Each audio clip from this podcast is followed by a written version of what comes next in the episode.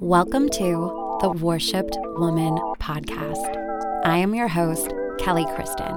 I am a life and relationship coach, deep healing facilitator, and subconscious change expert. On this podcast, we will dive deep into personal growth, transformation, and relationships, releasing patterns of toxicity, codependency, and people pleasing as we explore what it means to be the worshipped woman. If you are ready to heal, embody your worth, and raise your standards in life and love, you are in the right place. I am so happy to have you here. Now, let's get started. Hello, sisters. Welcome back to the Worshipped Woman podcast. I'm your host, Kelly Kristen. If this is your first time with me, I am so very excited that you are here. And if you've been hanging out with me for a while, I am so very grateful that you continue to spend time, your precious time, listening to the Worshipped Woman podcast. And today is going to be something a little bit different than I've ever done before. So I'm very excited about it. If you are following me on Instagram, um, and if you're not following me on Instagram, hello, what are you doing? You can find me at Miss MS Kelly Kristen. I was speaking about uh, the show on Netflix, Firefly Lane. So, if you haven't seen the show Firefly Lane on Netflix, this episode probably won't make very much sense to you. But if you have seen it, and I was talking about this because when I watch these shows, sometimes um, I don't know, my brain just goes all these places. I'm like, wow, there's that pattern. Wow, there's this pattern. And I just see how things affect the characters and how they show up and, and how these things play out in their relationships. And I'm often talking about how TV and movies shows us very toxic relationships and then they'll say, Oh, this is love and I love you. And it's like this very just toxic, awful thing. So I was just noticing some things in Firefly Lane. I went on my Instagram stories. I'm like, Hey, do you guys want me to talk about this? Voted. You got to vote on my Instagram stories. Yes, you wanted me to talk about it. Yes, you wanted it in a podcast. So here it is. And I am doing this sort of just on a riff. I didn't like take a bunch of vigorous notes or anything like that. But I wanted to talk about this show in particular because I think it actually does a really good job of showing us what can happen as a result of childhood trauma if we don't actually deal with it. Again, if you haven't watched Firefly Lane, this is not going to make much sense to you. So I don't know, maybe go and watch it so you can get you know come back and listen to this or uh, it's one of the most watched shows on Netflix right now. So this is just something a little bit fun, but one of the main characters, or the main character, is played by Katherine Heigl. Her character's name is Tully. And from the gosh, I want to say from the very first episode, we are kind of shown her being stuck in a, a freeze position and flashbacks to times when she was also stuck in that position in her life. And then we're just kind of shown, uh, you know, her and her best friend Kate and their relationship. And I, like, I do appreciate how they have like four different timelines kind of all playing out at the same time. It was really um, cool that they did it that way. And one of the things that really struck me, obviously, was the fact that they do show how, when we have things happen in our adult life and they trigger certain feelings within us, they would flash back to instances in Tully's childhood where she felt the same way. And this is interesting because what actually happens inside of your body. So, we have a little bit of the wrong idea, and maybe you've heard me talk about um, trauma before, but oftentimes we think of trauma as these really big, horrific things. But that is not actually true because trauma is really something that happens in our bodies when our nervous systems are so overwhelmed. We're having such a high emotional experience, such a high fight or flight response that we really don't have any other option but to freeze. And all of that fight flight response energy gets stuck in our bodies. That's really what creates trauma. And the inability to complete that cycle and come back to a normal baseline is what causes it to be stuck in our bodies. And that is kind of what you saw where she actually, um, you know, the first thing that they show is Tully, um, her mom coming, who she had obviously was living with her grandma. The mom comes home takes the daughter. The daughter's all excited, right? Tully's all excited to go with her mom, but then her mom leaves her. She gets lost in this crowd and she's crying and she's upset. And she triggers back to that moment many times throughout the series of just feeling alone. And that right there is that abandonment thing, right? Like that's where she formed this really hard abandonment wound of my mom is here. I'm so excited my mom is here. She said she's going to take care of me. She said things are going to be different. She she came to save me. She came to rescue me, but guess what? She left me there. She abandoned me. Then you see another instance where she was taken advantage of and really um, raped out in the woods by this this senior guy who basically just pushes himself on her and she just freezes, right? She freezes in that instance. And then what I thought was interesting is that they showed how she went to confront the guy that did that to her in the woods and she froze up again, right? Her and Kate had this plan where she was going to go like put Nair on his head or something and like do all these crazy things.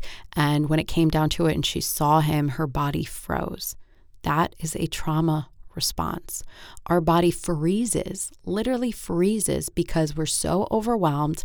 We have such a, a threat perception. Our nervous system basically picks up this person is a threat, which obviously her nervous system is going to pick up this person is the threat because of what he did to her. And the threat becomes so much for our body that our body literally signals to us you're best off just freezing because otherwise you might die.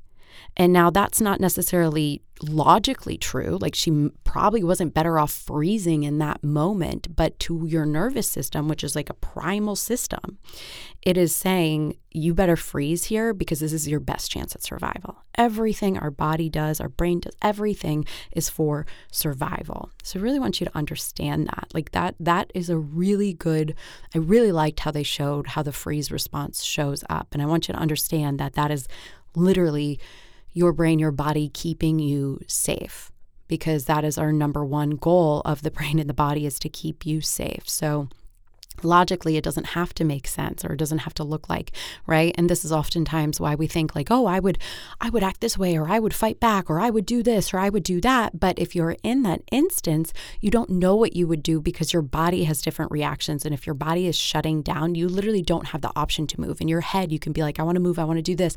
But your body is like no we are staying right here. That is a freeze response so you see that happen multiple times in the show, which again, I just think that they did a good job of showing that. But then later on, they also show you any time that she was feeling abandoned, anytime she was feeling like, you know, people don't care about me or, or things like that, they would flash back to those kind of scenes because the feelings are the same in the body. Because the thing is, is if you never bring those feelings to completion, they just get stuck in your body. So that's kind of like the first piece that I want to talk about how that trauma actually shows up and how those feelings just keep arising and keep arising and keep arising. And the thing is is that the more those feelings arise, the more that we are creating that neural connection that you know when somebody doesn't want to hang out with me and I'm by myself, I'm being abandoned. It's because it's that old neural pathway that's just being activated and activated and activated. The more it gets activated, the stronger and stronger it gets. So that's kind of part one. The next part that I want to talk about is uh, Tully's relationships that were shown in the show. So her mother, we the first thing we know about her mom is that she left her from a very young age, left Tully to live with her grandmother, came back and then abandoned her very, very quickly. And then we see that when Tully is a teenager, her mom comes back again and says, You know what? You are living with me. And her mother is a drug addict. Her mother is just super into her own self, into her own life. And she really repeatedly kind of leads Tully to believe that she's going to be there for her, but then she never shows up. So again, we're reinforcing that abandonment thing. Now, the only relationships we know that Tully has in the show one is with her teacher that ends up being very toxic, right? Back and forth, always fighting, break up, make up, all of these things going on. Um, you know, they, they show us in the show that it's a, just a very chaotic relationship and he apparently really loves her, but she can't be with him, and all of these kinds of things back and forth, back and forth, back and forth. It doesn't surprise me that she would find herself in these toxic relationships and toxic scenarios because she was never really shown what love was. She doesn't have a good baseline for what a good, solid relationship is, right? She had her mother, she didn't never knew her father, and her mom never really cared for her, never really loved her, didn't meet her needs. So she doesn't have a good baseline for what a solid relationship would be. And actually, because she's experienced this abandonment, and that was from her mother who is supposed to love her, her body actually will signal to her that when somebody is not really going to be there for her, is not really totally about her, that that actually feels kind of good and familiar to her system, even though it really isn't a good thing and one that she might not necessarily want so that relationship that we were shown with with Chuck, I believe his name was the teacher, that was sort of in her, you know, 20s. Now I guess that they're around they're in their 40s in sort of the present timeline. And in the present timeline, you see her go to a bar, meet a guy, doesn't want to know his name, doesn't want to know anything about him, like just wants to sleep with him and we learn like that's just how she is. She doesn't want relationships. She doesn't want to do with anybody. And then as that relationship sort of reveals itself, we see that Tully actually doesn't look anybody in the eye when she's being intimate with them. She doesn't want to anything intimate. She even tells Kate, her best friend, I don't you know, I haven't really kissed a guy because kissing a guy makes you fall in love with them. She talks about how she's maybe falling in love with this guy. His name is Max in the show. Now, you can see and I think this is important because most of the women who listen to the show that have been in the toxic relationships, you are often on the other side of somebody like Tully where they have a lot of intimacy issues. They have a lot of their own personal issues that they need to work through. And you are like being the max that's like, no, I just want to care for you. I just want to love you. I just want to be there for you. Like, what's wrong with, like, please just let me be there for you. I have so much love to give. Like, you can really tell in the show, he seems like a really good guy. He seems like he just wants to love her and show up for her and be there for her.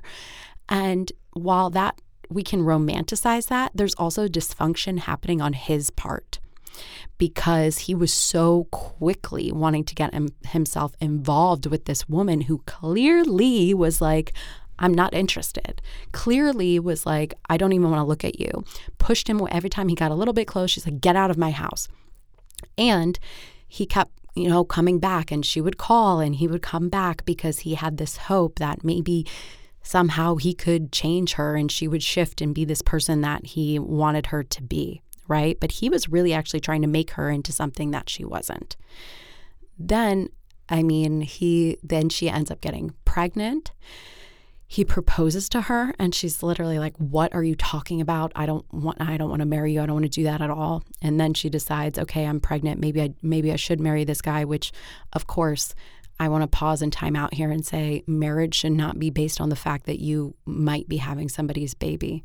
Marriage is a total commitment. And I think, you know, rushing into marriage is not really the best idea. You really have to know somebody right? You really need to know that you really get this person. You guys have similar values and ideals. I really, really think that we don't consider the importance of who we are marrying enough because the person that you marry literally affects everything about you, everything about your life. It's just so, it's such a, such an important decision.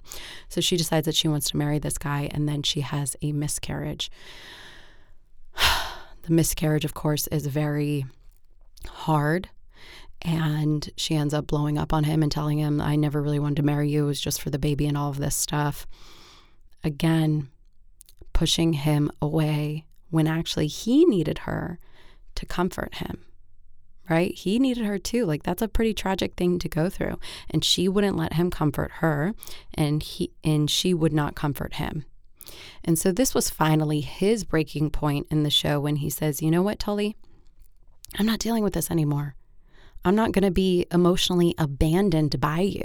So we actually saw him step up a little bit for himself there, which I think is is good because you know, he said enough is enough. I'm not going to play this game. I'm not going to play your little game of one day you want me, one day you don't. And the important thing here is that we got to see her side. So we got to see that all of the trauma, all of the abandonment issues, her inability to be intimate with another person, it had nothing to do with Max. It had nothing to do with him. It had everything to do with her and her inability to be there for herself, her inability to actually go within herself and to heal what she needed to heal and to do what she needed to do for herself. And that's important because so often when we get into these toxic relationships, you know, we're like, oh, I'm going to change this guy. I'm going to do this and he's going to be this way and I can help him. I can save him and all this. No, that is not your job. And Max finally learned in, in this show, yeah, that's not my job. I, I can't help you. I can't I can't change you and I'm not gonna be your punching bag while you figure it out. Right? And that's something really, really important because we really got to see how dysfunctional the person that is actually showing up in a completely toxic way, right? The person that is actually being really harmful and hurtful, and that person that's showing up like, I don't want you, and ghosting and doing all of these things, that person is actually a really hurt, messed up person, right? Like when that happens to us, we have this tendency to be like, oh, is there something wrong with me? Is it me? Is it me? No, it is not you. It's not you. That person has their own shit that they need to deal with. So I want you to just see, and maybe if you're listening to this and you're like, oh, wow, I didn't realize that. Maybe go back and watch and, and or just think about it and reflect on it and see how that all plays out. The other thing is, you know, Kate and Tully's friendship is completely, like completely codependent. And really, we don't know where it's going to go in the next season because at the end of the show, they show us not talking to each other. So that must have been something really, really bad. But you can see where Tully was coming from when she met her at a very vulnerable state. Her mother was never there for her, and it was Kate. It was Kate. It was Kate. Kate is like her constant. And she does expect Kate to be there for her always no matter what kind of thing. And she really, really relies heavily on her to be a source of validation, to be a source of support, to be a source of everything and meet her needs that she's actually not meeting within herself. And you actually see Kate sort of on the other side of this, where she has really lived her whole life sort of in the shadow of Tully and and of her husband and really being this woman who devoted herself to her family and to everybody else. And now she's sort of breaking out of that shell and coming to a place where she is trying to become more of herself and be her own person and have her own boundaries and all of that. So I think that's another little side of it too. So I hope that you enjoyed this and I hope that it was helpful for you if you liked this episode and you want me to do more shows or TVs and that I see and, and different things that I see. I would love to know. Take a screenshot, let me know that you're listening, send me a DM on Instagram. And if you know another sister that needs to hear this, I ask that you please, please share it. It means so much to me when I know that you got this podcast because somebody shared it with you or that you're sharing it with other people. It's just the absolute best for me. And if you feel so inclined to leave a rating and review on Apple Podcast, I would be so, so grateful. I love you guys so much, and I'll talk to you soon.